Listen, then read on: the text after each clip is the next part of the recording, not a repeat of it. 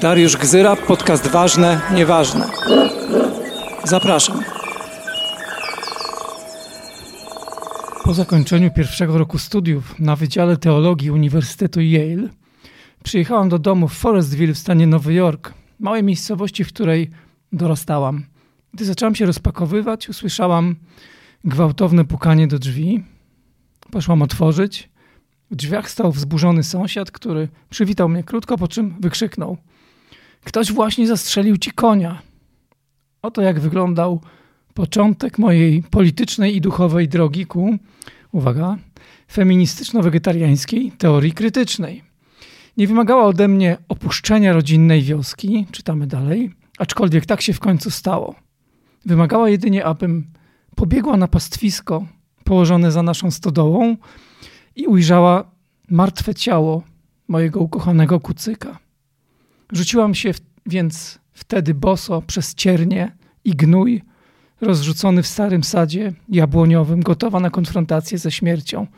Tego samego dnia wieczorem, wciąż jeszcze rozpaczając po śmierci mojego kucyka, ugryzłam hamburgera i zatrzymałam się w połowie kęsa.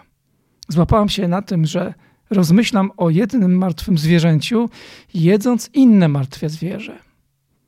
Jaka była właściwie różnica pomiędzy tą martwą krową, a martwym kucykiem, któremu nazajutrz planowałam urządzić pogrzeb? Nie potrafiłam znaleźć żadnych argumentów natury etycznej, które pozwalałyby mi na faworyzowanie kucyka i jednoczesne wykluczenie ze sfery moich trosk krowy, tylko dlatego, że jej nie znałam.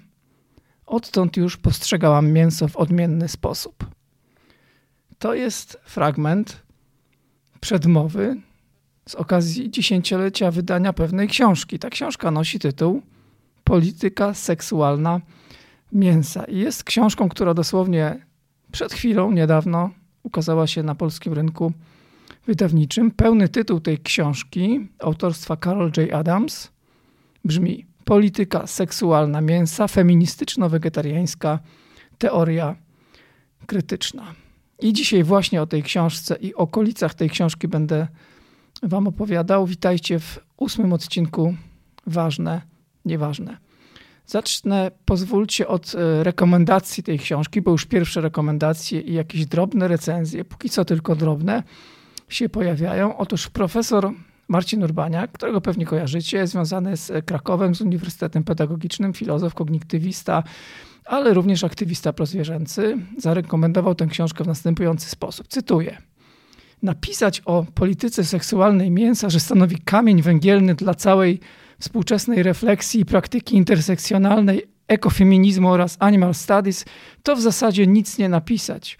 Carol J. Adams jest absolutną pionierką feministycznej teorii ochrony zwierząt, biorąc pod uwagę relatywnie częstą pracę edukacyjną nad polityką seksualną mięsa, prozwierzęco zaangażowanego środowiska akademickiego i fundamentalną wartość książki dla współczesnych ruchów emancypacyjnych, dotychczasowy brak na polskim rynku wydawniczym tej pozycji stanowił od trzech dekad, tu profesor Urbaniak stawia wykrzyknik, mocno krępującą, a wręcz wstydliwą lukę merytoryczną odbijając się m.in. w lokalnych eksperckich dyskusjach czy w kształtowaniu świadomości i wrażliwości kolejnych pokoleń młodych ludzi. Pozwoliłem sobie na tę rekomendację, tu jej koniec oczywiście, bo tak sobie myślę, że jak zaczynacie słuchać tego odcinka i usłyszycie rekomendacje, to nie wyłączycie, tylko będziecie słuchać dalej, bo mm, tak, no książka zdecydowanie warta jest zakupu. Od razu mówię, naprawdę należy ją kupić. Wstyd by było jej nie znać. Oczywiście należy ją kupić i przeczytać,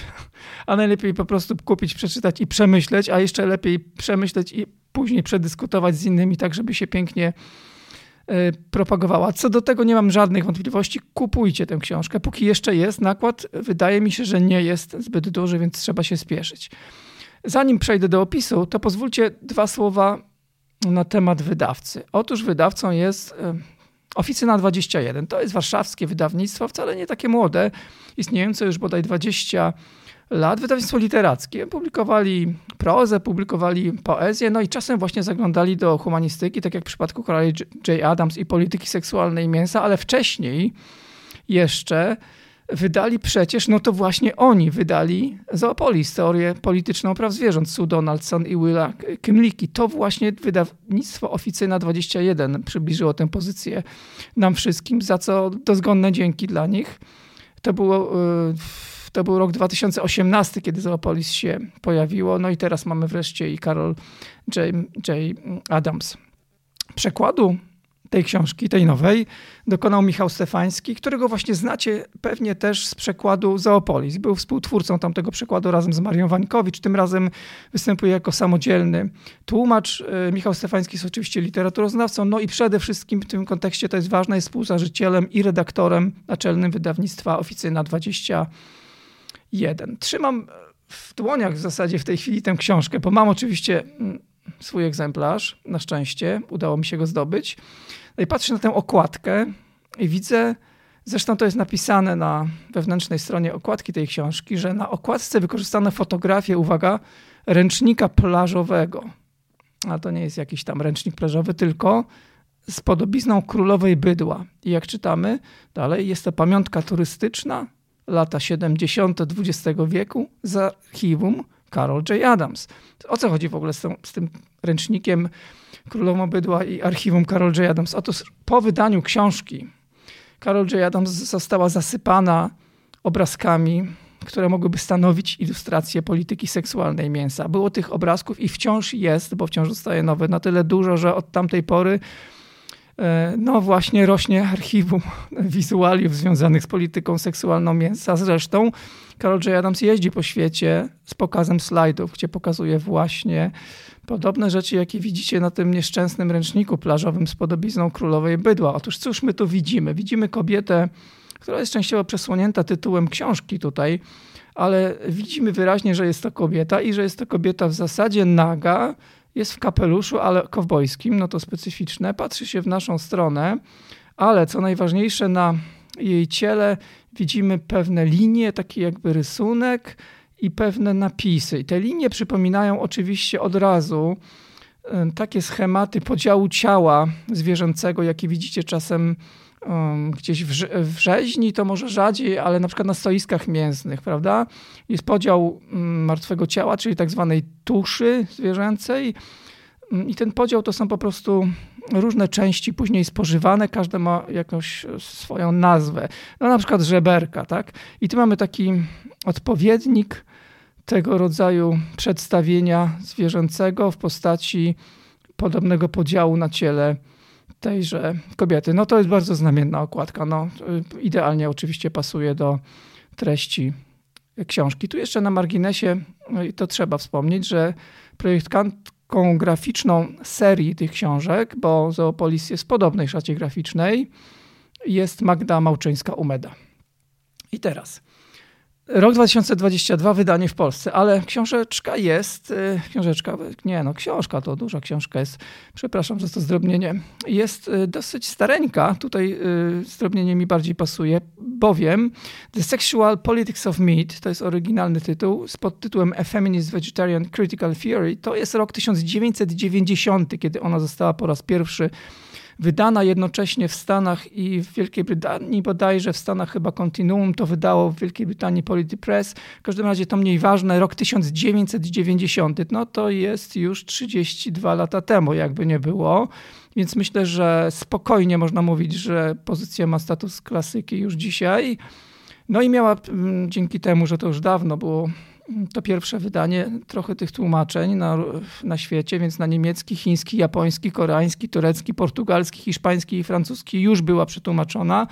I bardzo się cieszę, że wreszcie Polska tutaj do tego grona dołączyła. Szykują się chyba też inne tłumaczenia. Coś o serbskim słyszałem, nie jestem tego pewny. W każdym razie cieszę się, że jest tych tłumaczeń coraz więcej. To, co przeczytałem na początku z tej przedmowy, tam są dwie przedmowy w tej książce. Jedna mm, jest wcześniejsza, druga późniejsza, jak to w przypadku na przykład Animal Liberation Singera jest. Ta książka była później wznawiana i dodawano właśnie te później różne kolejne przedmowy.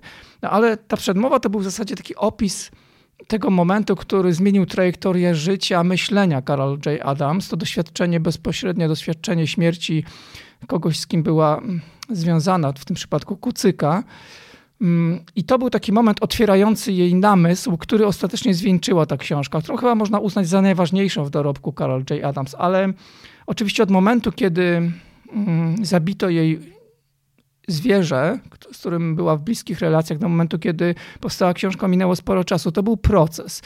Mm, to jest bardzo ważne, żeby o tym wspomnieć, ponieważ widzimy ślady tego procesu też w, w jej biografii jako pisarki. Zanim napisała tę książkę, publikowała bowiem w latach 70. pewne bardzo ważne artykuły. Artykuły, które bym nazwał mm, bez żadnego wątpienia pionierskimi. To są lata 70. Chcę zwrócić na to uwagę. Lata 70. to jest moment, kiedy zaczyna działać tak zwana grupa oksfordzka, w ramach której działa m.in. Richard Ryder, twórca pojęcia szowinizmu gatunkowego, czy również Peter Singer. I o grupie oksfordzkiej mówi się dosyć dużo. Powstała nawet książka opisująca tę historię. Wiele mówi się oczywiście o Animal Liberation, które zostało wydane w 1975 roku po raz pierwszy, więc ta historia jest nieźle opisana, ale herstoria, która jest częścią tej historii, już jest rzadziej opisana, a ona tam istnieje i chcę wam dwa, trzy zdania na ten temat powiedzieć, bo to jest ważne, żeby o tym pamiętać. Otóż powtarzam, 1990 to jest moment wydania mm, The Sexual Politics of Meat, ale spójrzcie, jest rok 1975 i pojawia się książka The Lesbian Reader. Taka może zapomniana już dzisiaj książka feministyczna z połowy lat 70., ale w środku znajdujemy właśnie artykuł, wcześniuteńki artykuł Carol J. Adams, który nosi tytuł The Edible Complex, Feminist and Vegetarianism. Więc y, to bardzo ważne. Mówi się o tym, że to w ogóle jest jeden z pierwszych tego typu artykułów opublikowanych w, tych, w, w ramach tej fali aktywizmu prozwierzęcego połączonego z feminizmem. To niezwykle ciekawe. I później rok 76 i to chcę specjalnie podkreślić. Spójrzcie na tytuł innego artykułu Carol J. Adams, The Political Implications of Vegetarianism. Polityczne implikacje wegetarianizmu. Polityczne. Dzisiaj się tyle mówi o tym, że weganizm jest polityczny, że nasze quasi prywatne preferencje i faktyczne działania konsumenckie są polityczne. Część osób myśli, że mówi tu coś nowego. Nie, nie, nie, nie, nie. nie. Spoczywamy tu na barkach gigantów poprzednich epok i, i dziesięcioleci i chcę zwrócić uwagę, że o polityczności tego aktu mówiło się w latach 70. i mówiła o tym między innymi właśnie Carol J. Adams. Trzeba o tym pamiętać.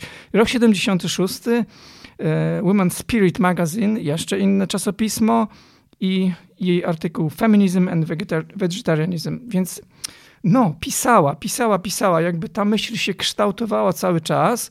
Wiecie co, znalazłem jeszcze jedną ciekawą rzecz. Przypominam, 90 rok to jest moment wydania, ale 87 rok kiedyś trafiłem na taki zin, zin feministyczny z lat 80., e, który był wydawany bodajże do 93 roku, to chyba 77, 93. Nie istnieje już ten zin, ale jego numery archiwalne są dostępne. Można je przeczytać w internecie. Heresies, herezje nazywa się ten zin i numer 21 w ogóle, a pierwszy z roku 87 to był numer monograficzny zatytułowany Food is a Feminist Issue, czyli pożywienie jest kwestią feministyczną. No, pięknie. I tam jest w środku kilkustronicowy artykuł, uwaga, pod tytułem The Sexual Politics of Meat. Właśnie Carol J. Adams, czyli widzimy, że próbowała, już była ta książka przynajmniej w części napisana. Już się pojawiało to określenie. I na końcu tego kilkustronicowego artykułu, fragmentu tak naprawdę późniejszej książki, pojawiła się informacja, że autorka, uwaga, pracuje nad, jak to zostało nazwane, manuskryptem. Czegoś, co miało wtedy jeszcze tytuł The Feminist Theory of Meat Eating. Feministyczna teoria jedzenia mięsa. Bardzo ważne jest dla mnie, żeby przypominać tę historię, żebyśmy nie stracili kontaktu z tym, co było wcześniej, bo bez tego, co było wcześniej, nie byłoby nas tutaj teraz mówiących to, co mówimy i myślących to, co myślimy. E, spoglądam jeszcze na ostatnią stronę tej okładki i to chyba zacytuję po prostu to, co mm, tam znajduję, bo to jest całkiem zgrabny opis zawartości tej książki. Cytuję. Wydana po raz pierwszy w 90 roku książka Carol J. Adams uznawana jest za jeden z najważniejszych tekstów założycielskich nowoczesnego feminizmu, aktywizmu i badań spod znaku Animal Studies. Nieprzypadkowo okrzyknięto ją również Biblią wegan. Do tego określenia jeszcze wrócę za chwilę. I dalej cytuję: Przedstawione w polityce seksualnej mięsa analizy związków między jedzeniem mięsa i męską dominacją, gwałtem i ubojem, czy gwałtem i polowaniem, czynią ją książką przełomową dla myślenia o mizoginii społeczeństwa Zachodu, a zarazem wyzwaniem do radykalnej zmiany naszych nawyków żywieniowych. Dzieło Carol J. Adams dowodzi, że opresje wobec kobiet i wobec zwierząt są ze sobą ściśle powiązane. Pokazuje, że jedzenie mięsa stanowi główną podwalinę kultury patriarchatu, jest nie tylko przejawem rasizmu, ale i bodaj najczęstszą przyczyną wojen, bo też zgoda na zabijanie i jedzenie zwierząt to tak naprawdę nic innego jak zgoda na przemoc. To jest opis, który znajdziecie z tyłu książki. A wewnątrz tej książki pozwólcie, że zacytuję jeszcze jeden fragment, żeby scharakteryzować treść. Polityka seksualna mięsa dotyczy kojarzenia faktów, pisze Carol J. Adams. Mówi o wyzwoleniu ze szkodliwych i ograniczających przekonań. Czym jest polityka seksualna mięsa? Jest to rodzaj nastawienia i rodzaj działań, które animalizują kobiety oraz seksualizują i feminizują zwierzęta. To także założenie, że mężczyzna potrzebuje mięsa, że ma on prawo do mięsa i że jedzenie mięsa należy do aktywności związanych z męskością. Wydaje mi się, że ten fragmencik bardzo dobrze podsumowuje tę książkę. Jakbyś tak, jest reprezentatywny, mógłbym tak też powiedzieć. Jest ta książka z pewnością, pomimo tego, że była wydana 32 lata temu po raz pierwszy, niestety aktualna, mm, bardzo potrzebna wciąż. Te analizy się tutaj nie przedawniły zupełnie, choć trzeba stwierdzić jednocześnie, że no, zawiera też pewne anachronizmy ta książka. Wydaje mi się, że po prostu ta retoryka wegetariańska, która tutaj w książce dominuje, zresztą widzicie ją również w tytule, prawda, gdzie mowa jest o feministyczno-wegetariańskiej teorii krytycznej, że ta retoryka wegetariańska tutaj przeważa. Ona właśnie wydaje się taka trochę nie z, nie z dzisiaj, nie z tych czasów. No bo to jest retoryka, która podkreśla mm, mięso jako produkt szczególnie piętnowany, prawda? Co się wiąże właśnie z myślą wegetariańską. No właśnie wegetariańską, a nie wegańską.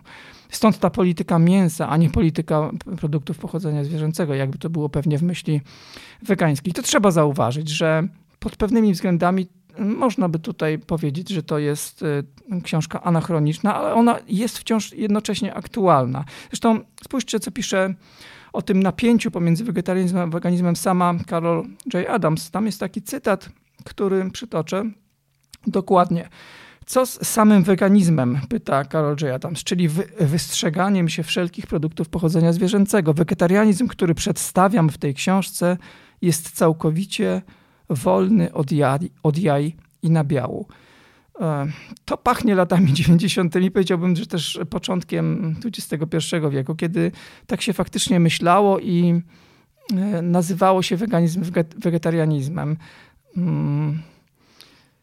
Ona później w innych wypowiedziach trochę się zdystansowała od tego. Nie pamiętam w tej chwili dokładnie, gdzie to powiedziała, ale no, na wasze życzenie oczywiście znajdę źródło. Powiedziała, że no w tej chwili, zresztą od wielu już lat, postrzega wegetarianizm jako zdecydowanie nie dość krytyczny. W związku z tym od dłuższego czasu używa już retoryki wegańskiej, raczej która jest po prostu bardziej realistyczna i rozsądna na dzisiaj i aktualna i współczesna, ale jednocześnie no właśnie nie zmieniła nie zmieniła tutaj e, treści książki i pewnie, pewnie nie mogłaby zrobić e, takiego ruchu po prostu, bo ta książka by się rozpadła, gdybyśmy tutaj pozamieniali wszystkie odniesienia wegetariańskie na wegańskie. To jest jednak książka ostatecznie mm, pisana w duchu wegetariańskim właśnie. Mm, to jest ważne dla mnie, dlatego że mm, ta myśl, że tak szukam, szukam sposobu, żeby to dobrze ująć. Ta myśl, że, że trójca święta konsumpcji, to jest chyba to, to określenie, którego szukałem, czyli właśnie mięso, mleko i jaja, że to są ekwiwalenty etyczne, no to jest zupełna podstawa, prawda? Właściwie o to cały czas zabiegamy, o uświadomienie sobie tego faktu i za każdym razem, kiedy skupiamy się na mięsie, trochę oddalamy się od, od tej od tej myśli wegańskiej. Zauważam to również w tej w polityce seksualnej mięsa. Ale naprawdę mm, to nie ma wpływu na, na to, czy powinniśmy tę książkę przeczytać, czy nie, bo bez wątpliwości oczywiście tak. Tylko po prostu trzeba tę książkę czytać jednym okiem, jako książkę historyczną jednak. I pamiętać, że y, Carol J. Adams myślała o tym, rozumie ten problem, innych pojęć, które używała w latach 90., które dzisiaj się trochę zdezaktualizowały, ale jednak nie zmieniła tego w szacunku dla oryginału. Okej, okay, takie podejście, trzeba to przyjąć i próbować żyć dalej z, z, tym. Zresztą, któż jest bez winy? Powiedziałbym tak, że sam uprawiałem jako aktywista na początku, kiedy zakładaliśmy Stowarzyszenie Empatia, taką grę, którą bym sobie dzisiaj mógł nazwać, cytując znowu klasyków, grą zdeprawowanej semantyki, kiedy nazywaliśmy weganizm wegetarianizmem, żeby był Y, łatwiej strawny dla opinii publicznej. Przecież na początku organizowaliśmy tydzień wegetarianizmu, nie tydzień weganizmu, który zaczęliśmy y, promować dopiero w roku 2008, więc te wcześniejsze lata, pięć bodajże wcześniejszych lat, no mówiliśmy jednak o wegetarianizmie, choć oczywiście rozumieliśmy go jako niekorzystanie z jakichkolwiek produktów pochodzenia zwierzęcego. Mm, dzisiaj wspominam to z, z, taką goryczą, trochę się tego wstydzę, no ale też mówię o tym, że tak było. Taki był czas, na szczęście się z tego wyzwoliłem. E, na dobre już do tej strategii nie wrócę. Zresztą inni też już od tej strategii odeszli, choć zajęło im to trochę więcej mm, czasu, nie chcę w to wchodzić. Dzisiaj wydaje się, że już porzuciliśmy to. Czasem jeszcze ten wegetarianizm się tam pojawia w różnych kontekstach, ale to słowo zdecydowanie jest już bardziej marginalne dzisiaj niż słowo mm, weganizm. I bardzo dobrze, należy sobie uświadomić znaczącą różnicę pomiędzy wegetarianizmem i weganizmem i, i tego się trzymać. To jest po prostu część realizmu, który nas wszystkich obowiązuje. Chcę powiedzieć, że zrehabilitowałem się, przepraszam, trudne słowo, trudne słowo, również tym, że swego czasu, no, czyli w roku 2018, wtedy, kiedy moja książka miała premierę, byłem na takiej konferencji naukowej mm, w Gnieźnie, dobrze to wspominam, organizowana przez Instytut Kultury Europejskiej UAM. Y, konferencja zatytułowana Przestrzenie posthumanizmu i ekologii i tam wygłosiłem referat, który nosił tytuł o abolicję wegetarianizmu. Ja w ogóle myślę, że powinniśmy odchodzić od używania tego pojęcia, nie od praktyki, bo trudno ludziom narzucać tutaj na tym etapie świadomości społecznej konkretne wzory mm, jako obowiązujące. To się po prostu nie zdarzy i ludzie pewnie nie odejdą od praktyki wegetarianizmu tak szybko, ale przynajmniej w tej sferze pojęciowej, mówię o języku, którym mówimy w ramach aktywizmu i akademizmu, to pewnie ten wegetarianizm trzeba by było już gdzieś tam e, kłaść w tym momencie pośród słów jednak historycznych, jako po prostu jedną z przejściowych form, jakąś taką ślepą uliczkę myśli prozwierzęcej, od której dzisiaj odchodzimy.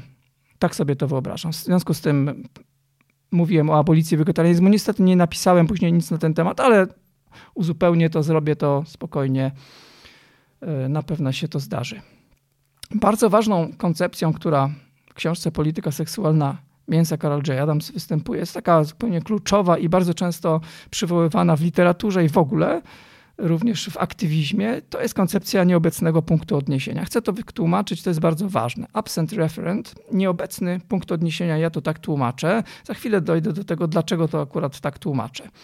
Ale co to w ogóle jest ten nieobecny punkt odniesienia? Otóż w kontekście mięsa zwierzęta stają się na kilka sposobów takim nieobecnym punktem odniesienia. Karol J. Adams wymienia trzy z tych sposobów. Pierwszy, jak mówi, to jest ten moment, kiedy zwierzęta dosłownie, rzeczywiście znikają, stając się mięsem. Mięso zastępuje żywe zwierzę. Tak, nie ma nad czym dyskutować, proste do zrozumienia. Drugi tryb działania owego nieobecnego punktu odniesienia i tej koncepcji to jest znikanie zwierząt jako ofiar w języku, który maskuje przemoc związaną z mięsem, prawda? Całe to nazewnictwo, które oddala nas od ofiary i tak dalej, to też łatwo zrozumieć. Trochę trudniej zrozumieć ten trzeci tryb działania nieobecnego punktu odniesienia i pozwólcie, że poświęcę mu trochę więcej czasu. Otóż to jest takie znikanie, jak mówi Carol J. Adams, metaforyczne. Co to jest to znikanie metaforyczne? Tu sięgnę, pozwólcie, do artykułu, który napisałem dla krytyki politycznej w kwietniu 2017 roku i później stał się jednym z rozdziałów książki Dziękuję za świńskie oczy. mojej książki wydanej w 2018 roku. Mm, artykuł nosił tytuł Jagnie w Auschwitz. To był tekst, którym opisywałem akcję antywojenną, dziejącą się y, tutaj pod bramą Muzeum Auschwitz-Birkenau, w ramach której zabito jagnię. Rzeczywiście zabito zwierzę w ramach akcji y, antywojennej, przynajmniej y, w deklaracji. I pisałem o tym tak. Tak oto rzeczywista, przerażona, niewinna istota, która tuż obok i w tym momencie cierpiała i wykrwawiała się za nic, została przekształcona w symbol. Carol J. Adam z pewnością przyznałaby, że to jaskrawy przykład obrzydliwego i powszechnego mechanizmu, którego działanie sprawia, że konkretne zwierzę z jego tragedią i umęczonym, cierpiącym ciałem staje się nieobecnym punktem odniesienia. Realne zwierzę zostaje wymazane, przestaje istnieć, kiedy odbiera mu się życie, ale znika również jako jednostkowa ofiara, ponieważ jego los zostaje zinstrumentalizowany, przekształcony w metaforę egzystencji i losu kogoś innego. No dokładnie tak było w ramach tej akcji. Zabito, ponieważ chciano upomnieć się o ludzkie ofiary wojny, zapominając, że dokonano aktu przemocy na niewinnym, bezbronnym zwierzęciu. Zniknęło również w sensie metaforycznym, prawda? Więc to są te trzy tryby działania nieobecnego punktu odniesienia tej koncepcji, te, tego mechanizmu. E, Marcin Urbania, który wcześniej, którego wcześniej już przywołałem, napisał tak. Szczególnie dla mnie ważne są rozdziały, tu oczywiście o tej książce piszę, polityka, y, polityka seksualna mięsa. Ważne są rozdziały wyjaśniające koncepcję, którą tłumaczyłem jako nieobecny referent. Zaś Michał, czyli tłumacz, oddał ją jako nieobecny desygnat. No dobra, tu mamy pewne zamieszanie, tak? Jest nieobecny referent, ten e, właśnie Urbaniaka, jest nieobecny desygnat tłumacza i jest nieobecny punkt odniesienia, który, który sam używam, a który wziąłem z tłumaczenia Katarzyny Biernackiej, o ile pamiętam. Wydaje mi się, że to Katarzyna pierwsza w ten sposób mm, dawno temu przetłumaczyła to określenie. Ja będę się na razie trzymał tego mojego nieobecnego punktu odniesienia. Ten referent mi się specjalnie tak nie za bardzo podoba, bo tak sobie myślę, że to jest pan referent, nie? że jakiś pan referent na przykład, nie wiem, pochyla się nad kapuśniakiem w barze. Pan referent w XIX wieku.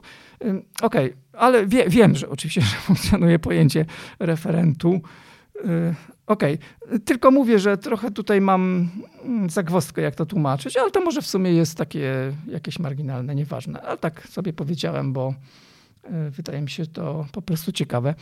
I tak jeszcze na tej fali idąc, skoro tych wątków biograficznych i opowieści y, o mnie trochę też zawsze jest w podcaście, to jeszcze wam przypomnę, że ten 2018 rok, który był takim płodnym, jak się okazuje dla mnie, rokiem, to był również moment, kiedy byłem w Krakowie na forum etycznym. To jest, to jest takie cykliczne spotkanie naukowców. To było akurat dziesiąte Międzynarodowe Forum Etyczne, organizowane głównie przez profesor Dorotę Probucką z Krakowa, właśnie z Uniwersytetu Pedagogicznego, na którym również pracuje profesor Marcin Urbaniak. No i tam miałem mm, referat zatytułowany Deanimalizacja zwierzę jako brakujący punkt odniesienia. Tylko chcę wskazać, że wcześniej też się jakoś tym zajmowałem, myślałem o tym. To było dla mnie ważne na długo przed tym, zanim książka ukazała się mm, w Polsce. I tutaj znów na tej fali, mówiąc o różnych e, niuansach związanych z pojęciem nieobecnego punktu odniesienia, chcę powiedzieć, że te trzy tryby, które wymyśliła i które, o których opowiada Carol J. Adams, to nie są wszystkie tryby znikania zwierzęcia we współczesnej kulturze. Znalazłem jeszcze jeden taki tryb, który próbowałem, próbowałem opisać z kolei w tekście, znów dla krytyki politycznej, mm, z marca 2020 roku. Możecie ten tekst oczywiście przeczytać, one wszystkie są dostępne bez opłat, jak wszystkie moje teksty dla krytyki politycznej, więc zachęcam. On ma tytuł Zły dotyk normy społecznej. Ja piszę tam o ukrywaniu ofiar, różnych właśnie e, aspektach tego ukrywania, ale szczególnie ważne dla mnie teraz jest e, to ukrywanie w ramach działań prozwierzęcych. Czyli to byłby taki czwarty sposób stawania się nieobecnym punktem odniesienia i dla mnie akurat szczególnie bolesny i jakby, mm, dramatyczny sposób podkreślający głębię wykluczenia tych zwierząt, jeśli sam ruch prozwierzęcy w jakiś sposób marginalizuje zwierzęta w swoich działaniach. O czym ja mówię? No to znów pozwólcie, że jeśli mam, macie aż tyle cierpliwości, że jeszcze jeden fragment z mojego tekstu. Cytuję. Te właśnie mniej oczywiste przypadki cenzury wskazują na rzeczywistą głębię społecznego wykluczenia krzywdzonych. W tym schemacie maskuje się istnienie grupy ofiar z myślą, że tak będzie lepiej dla niej samej. Status społeczny i kulturowy tej grupy jest tak niski, że nawet jej obrońcy stwierdzają, że dla, dla efektywności działań na rzecz poprawienia jej doli lepiej nie wspominać o ofiarach. Ofiary z niskim potencjałem opłakiwalności postrzegane są jako nie dość atrakcyjne i efektywne jako motywatory zmiany. Próby uświadomienia ich krzywdy, wskazania, że są ofiarami, traktuje się jako ryzykowne. Zakłada się bowiem, że może to przynieść odwrotny skutek, wzbudzić falę kolejnych usprawiedliwień i racjonalizacji krzywdzenia. Ofiary tak doskonale wykluczone zubaża się dodatkowo, utrudniając im lub zabierając możliwość wzbudzania w innych reakcji troski, wywoływania poczucia niezgody na krzywdę. Otóż naprawdę, jak się przyjrzeć dobrze różnym działaniom prozwierzęcym, nie zawsze zwierzęta są w ogóle w ich ramach wspomniane. To jest nieprawdopodobne, niesamowite i bolesne. Ja nie mam zamiaru w tej chwili wymieniać konkretnych takich akcji. Nie chcę tutaj wzbudzać tak zwanej gównoburzy i e, męczyć się później z hejtem przez najbliższe trzy miesiące, więc pozwólcie, że nie, ale wszyscy, którzy śledzą działania prozwierzęce, wiedzą, że w ramach niektórych tych działań. Rezygnuje się na przykład ze słowa weganizm bardzo często, co jest jakby rykoszetem tej, tego trybu ukrywania ofiar, a często po prostu nie mówi się o nich samych. To tylko zwracam uwagę, że ten, tę podstawową trójcę znikania zwierzęcia, czyli tworzenia nieobecnego punktu odniesienia, można rozszerzyć. Próbowałem to zrobić, pewnie jeszcze będę o tym pisał. Powiem Wam jeszcze coś ciekawego, bo mm, to mi się wydaje. Hmm, czymś, co nie jest dobrze znane. A co jest w jakiś sposób znamienne i interesujące? Otóż Carol J. Adams jest, oprócz tego, że jest aktywistką, ona nie nazywa się akademiczką, występuje czasem z wykładami gościnnymi na różnych uczelniach, ale sama mówi o sobie raczej o kimś, kto pracuje w ramach kultury e, i jest po prostu aktywistką. I rzadziej, ale też mówi o sobie jako o teolożce i ma na to jak najbardziej papiery. Jest po prostu protestancką teolożką Carol J. Adams, jak najbardziej. Ma tytuł magistra teologii na Uniwersytecie Yale, o którym już wspominałem wcześniej. Zresztą jej mąż jest pastorem, także ten element duchowy, który się pojawił tam na początku, pamiętacie ten moment, kiedy było o to, mm, jak wyglądał początek mojej politycznej i duchowej drogi ku feministyczno-wegetariańskiej teoretycznej, no to tak naprawdę ta duchowość jest, jest tutaj cały czas obecna w postaci Carol J. Adams mi akurat, ale to mówię o wyłącznie własnych preferencjach i odczuciach i doświadczeniu tej osoby, mi to nie ułatwia odbioru jej osoby, którą bardzo szanuję, czytam od wielu lat i propaguję jej myśl,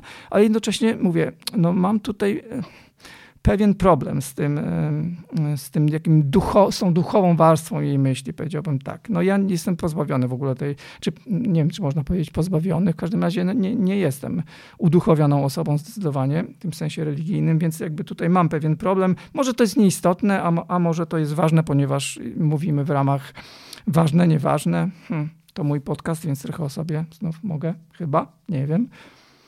E, no... Zresztą Ciekawostka, w ogóle Carol J. Adams jest e, autorką wielu książek. To już nie będę o tym opowiadał, to każdy sobie może wygooglać, ale chcę jedną wskazać z, tych, z tej wielości, którą publikowała i pewnie jeszcze będzie dalej publikować. Otóż jedna z nich brzmi, e, nosi tytuł, przepraszam, Prayers for Animals, czyli modlitwy dla zwierząt. To jest książka z 2004 roku, znów przez Continuum wydana. I to są autorskie modlitwy Carol J. Adams. Naprawdę, autorskie modlitwy Carol J. Adams na każdą porę dnia. Tam są poranne, modlitwy, mm, wieczorne modlitwy, ale w ogóle też takie dedykowane mm, punktowo, na przykład dla rodziców czy dla dzieci, które, mm, którzy utracili zwierzęcego przyjaciela, specjalnie dla nich, albo na przykład modlitwy dla zwierząt gospodarskich, szczególnie dla nich, albo dla tych, które są uwięzione w laboratoriach, albo dla tych, które są obiektem polowań, albo dla tych, które są zagrożone wyginięciem. Przepraszam, się śmieję, Śmieję się z, z tego, że tak dużo wymieniam. Nie z, nie z tych ofiar oczywiście. Albo z um, modlitwy dla tych, które, które przebywają w schroniskach. To po prostu ciekawostka, moim zdaniem taka rzadziej znana, mm, więc ją przywołuję. I jeszcze jedna rzecz, jako że jestem, y, mam jakieś takie inklinacje i tendencję do zajmowania się historią. Może dlatego, że sam się starzeję, więc pewnie tej historii mam więcej niż przyszłości, tak patrząc na własną biografię. Więc jakoś tak naturalnie patrzę też do tyłu i, i, lubię, lubię patrzeć w historię, szczególnie ruchu prozwierzęcego. Daje mi to dużo satysfakcji, wynajdowanie rzeczy, które, które nie są powszechnie znane. No i znalazłem jeszcze jedną, chcę się podzielić tym moim znaleziskiem. E, zresztą mam to znalezisko w domu na mojej półce z pięknymi znaleziskami. Otóż to nie jest w ogóle pierwsza publikacja Carol J. Adams w Polsce, ta książka Polityka seksualna mięsa, wydana właśnie teraz. Była już wcześniej jedna, przynajmniej jedna, może więcej, ale o nich nie, nie wiem. To był przełom roku 2009 i 2010 i czasopismo Red, e, tam w podtytule Zdrowie szkodzi literaturze, ciekawe. Czasopismo Red, ja w ogóle nie wiem, czy to czasopismo nadal się ukazuje. Ja je kupiłem w Empiku wtedy, to było bardzo dawno temu. To był numer drugi, właśnie ten taki z przełomu roku 2009-2010 to jest czasopismo związane z Galerią Sztuki Współczesnej w Brzegu. No, i Stowarzyszenie Żywych Poetów, które tam też działało.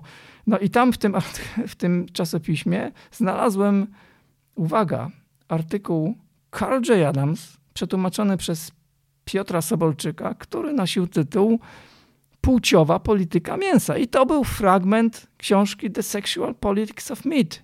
Kto o tym wie? Ja wiem, wy już wiecie.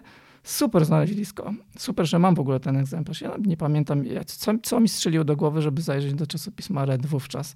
Chyba się nudziłem. W każdym razie zwracam uwagę, że też jest pewna historia prób wydawania Carol J. Adams w Polsce.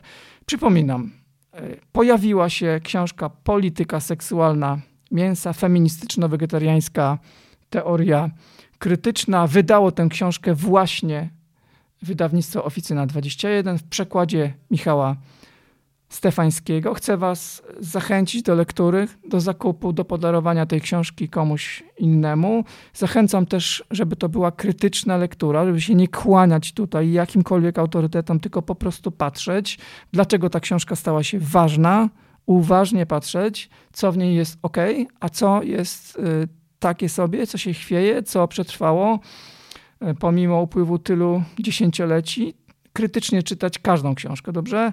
Bardzo proszę. No i też mam nadzieję, że no właśnie, że ta książka będzie sprawcza. To jest też nadzieja oczywiście autorki, wielokrotnie wyrażona w tym, w tym dziele i w wielu innych dziełach i w ogóle przez nią wyrażana. Otóż e, chciałbym, żeby ta książka pomogła jak najbardziej zmienić przynajmniej dwa krzywdzące modele. To znaczy, po pierwsze, model męskości krzywdzący, taki, który jest ślepy na krzywdę zwierząt, a po drugie, bardzo bym chciał, jest pilna potrzeba, co najmniej taka jak w tym pierwszym przypadku, żeby zmienić krzywdzący dla zwierząt model feminizmu, który wciąż po części w Polsce obowiązuje. Taki feminizm, który również jest ślepy na krzywdę zwierząt. Więc w tych dwóch dziełach mam nadzieję, że książka Polityka seksualna mięsa pomoże. Czekam z niecierpliwością na dyskusję o tej książce, na panele dyskusyjne, na recenzje, na jakieś jazdy w zinach, fanzinach, y, w, w komentarzach, na kłótnie inspirowane tą książką. Niech się dzieje, błagam, proszę, niech to się wreszcie mm, zmieni. Bez książek zresztą, jak wiecie, rzeczywistość się w ogóle nie zmieni. No mam nadzieję, że to będzie taki przyczynek do naprawdę głębokich dyskusji, szczególnie w środowisku feministycznym którego Carol J. Adams jest częścią. I to jest ważne, prawda, że to nie będzie krytyka z zewnątrz, tylko z samego rdzenia myśli feministycznej rozwijanej od lat 70. No dobra. Mm, ja się chyba już wyczerpałem na dzisiaj. Troszkę krócej dzisiaj, ale niektórzy z Was mówią, że ma być krócej, że tak jest lepiej, jak mówię poniżej godziny. No okej, okay, no dzisiaj macie poniżej godziny jako że jest grudzień i pewnie będziecie słuchać tego odcinka gdzieś, e, po raz pierwszy go słuchać na końcu grudnia, więc oczywiście dużo dobrego w nowym roku dla Was wszystkich. E, dziękuję za te osiem odcinków odsłuchanych wcześniej, za to w ogóle, że mm, reagujecie na to, co piszę, co mówię publicznie. To bardzo miłe, bardzo potrzebne, uskrzydla z pewnością. I chcę też złożyć życzenia, mm, powtórzyć te, które przekazałem Green Ref Institute. Otóż ta organizacja, jestem w Radzie Eksperckiej Green Ref Institute, przypominam, poprosiła mnie o e, życzenia na rok 2023, więc przesłałem im taką krótką formułkę życzeniową, która pewnie już śmiga po internecie i życzyłem tak. Zwierzęta potrzebują naszego radykalizmu, inspirującego, realistycznego i wizjonerskiego zarazem. Życzę zwierzętom pozaludzkim, żebyśmy potrafili zadbać o radykalizm. Jak wiecie, Zadbaj o radykalizm jest jednym z tych hashtagów, które promowałem e, bezskutecznie promować. Napisałem na ten temat również e, sporo i napiszę jeszcze więcej. Naprawdę chciałbym, żebyśmy wspólnie dbali o jakość radykalizmu własnego przede wszystkim, bo to jest pierwszy obowiązek, który mamy, a później o radykalizm innych należałoby zadbać. Oczywiście zadbać o słowo radykalizm, czyli budować jak najlepsze skojarzenia z tym słowem, odzyskać w jakiś sposób to słowo, które bardzo często występuje właśnie mm, ma złe konotacje, jakieś takie negatywne emocje się z nim wiążą, zupełnie niepotrzebne, ale też zadbać o w ogóle, nie tylko o słowo, ale obecność po prostu radykalizmu jako takiego w ruchu społecznym na rzecz zwierząt. To bym chciał widzieć, żeby ruch prozwierzęcy doceniał i opiekował się również radykalizmem, który, pamiętajcie, taka jest jego funkcja, wyprowadza ze sfery komfortu i to wszystkich wyprowadza ze sfery komfortu. Takiego szowinistycznego komfortu, szowinistycznej wygody, w której tkwimy. Wyprowadza z tego komfortu zarówno opinię publiczną, od której żąda nieco więcej niż e, jest grzecznie żądać, ale również wymaga nieco więcej od samych aktywistów, żeby porzucili te swoje nawyczki, w których czują się relatywnie e, dobrze. Takiego radykalizmu Wam życzę. Jednocześnie oczywiście zapraszam na stronę Ważne Nieważne na Facebooku, można polubić. Dziękuję również za to. Trzymajcie się, do usłyszenia i zobaczenia pewnie w różnych kontekstach i okazjach, przy różnych okazjach w roku 2023. Cześć!